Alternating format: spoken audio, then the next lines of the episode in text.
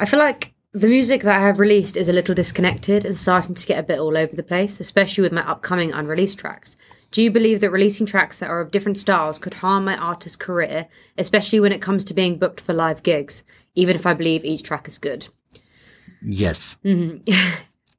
I, I think you cover this a lot, and we get a lot of bite back from people saying, I'm an artist, I should be able to release whatever I want. Cool, but you're asking marketing experts who are hmm. literally telling you the best way to market your music. And the answer is, yeah, it will it will be harmful. Because if you're a completely new artist, you release a rock anthem. It does so well. You've got all these rock fans that are going nuts for it. And then suddenly you decide to release a pop song. And all these rock fans are like, what the hell? I just loved that rock song. Why, are you releasing this pop song? They will either wait to hear what the next one's going to be, and God knows what style that will be, or they'll just stop following you because there was only two tracks released and they only liked one of them.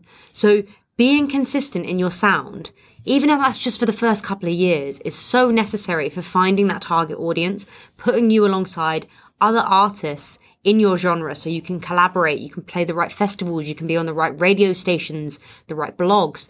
You do kind of need to put yourself in a bit of a category to start with.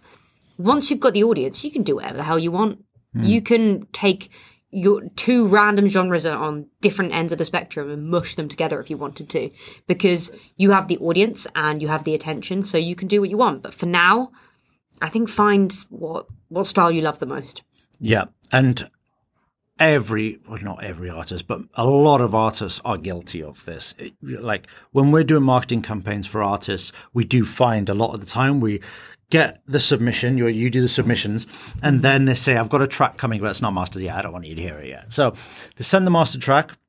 Two weeks later, campaign is ready to go and it is a completely different sound to what you had accepted that you thought was right for the artist.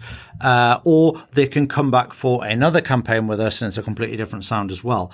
Now i think it's either artists get indecisive and they don't know wh- which direction they want to go. They get bored of what they've put out and they want to try something different, or they think that their current fans get bored of what they're doing and think that they need to mix it up because they see big artists sometimes change their genre. But it is way, way too early in your career to be changing your genre. Like if you are like at the end of your career here and you can maybe change and this is the start of your career you can change your genre like 80% the way through your career mm-hmm. you are here like 1% the way through your career so don't go changing your genre and mixing things up here you need to be way down the line before you start actually mixing things up I also think um, you need to be the best in your genre first. I think a lot of the time an artist will release a song and they're like, "Oh, that didn't do well because it wasn't poppy enough. Then they'll go and release a pop song and they're like, it didn't do well because it wasn't like R and B enough, and because you don't have confidence in your own skill set, the in the music that you're releasing, you think that the genre change is going to help. It's going to reach more people. No, you just need to make better music. Yeah, that's absolutely spot on. In terms of you get 100,000 streams and you think you deserved a million, it must have been the genre. Yeah. Must have been the genre. It's, it's not.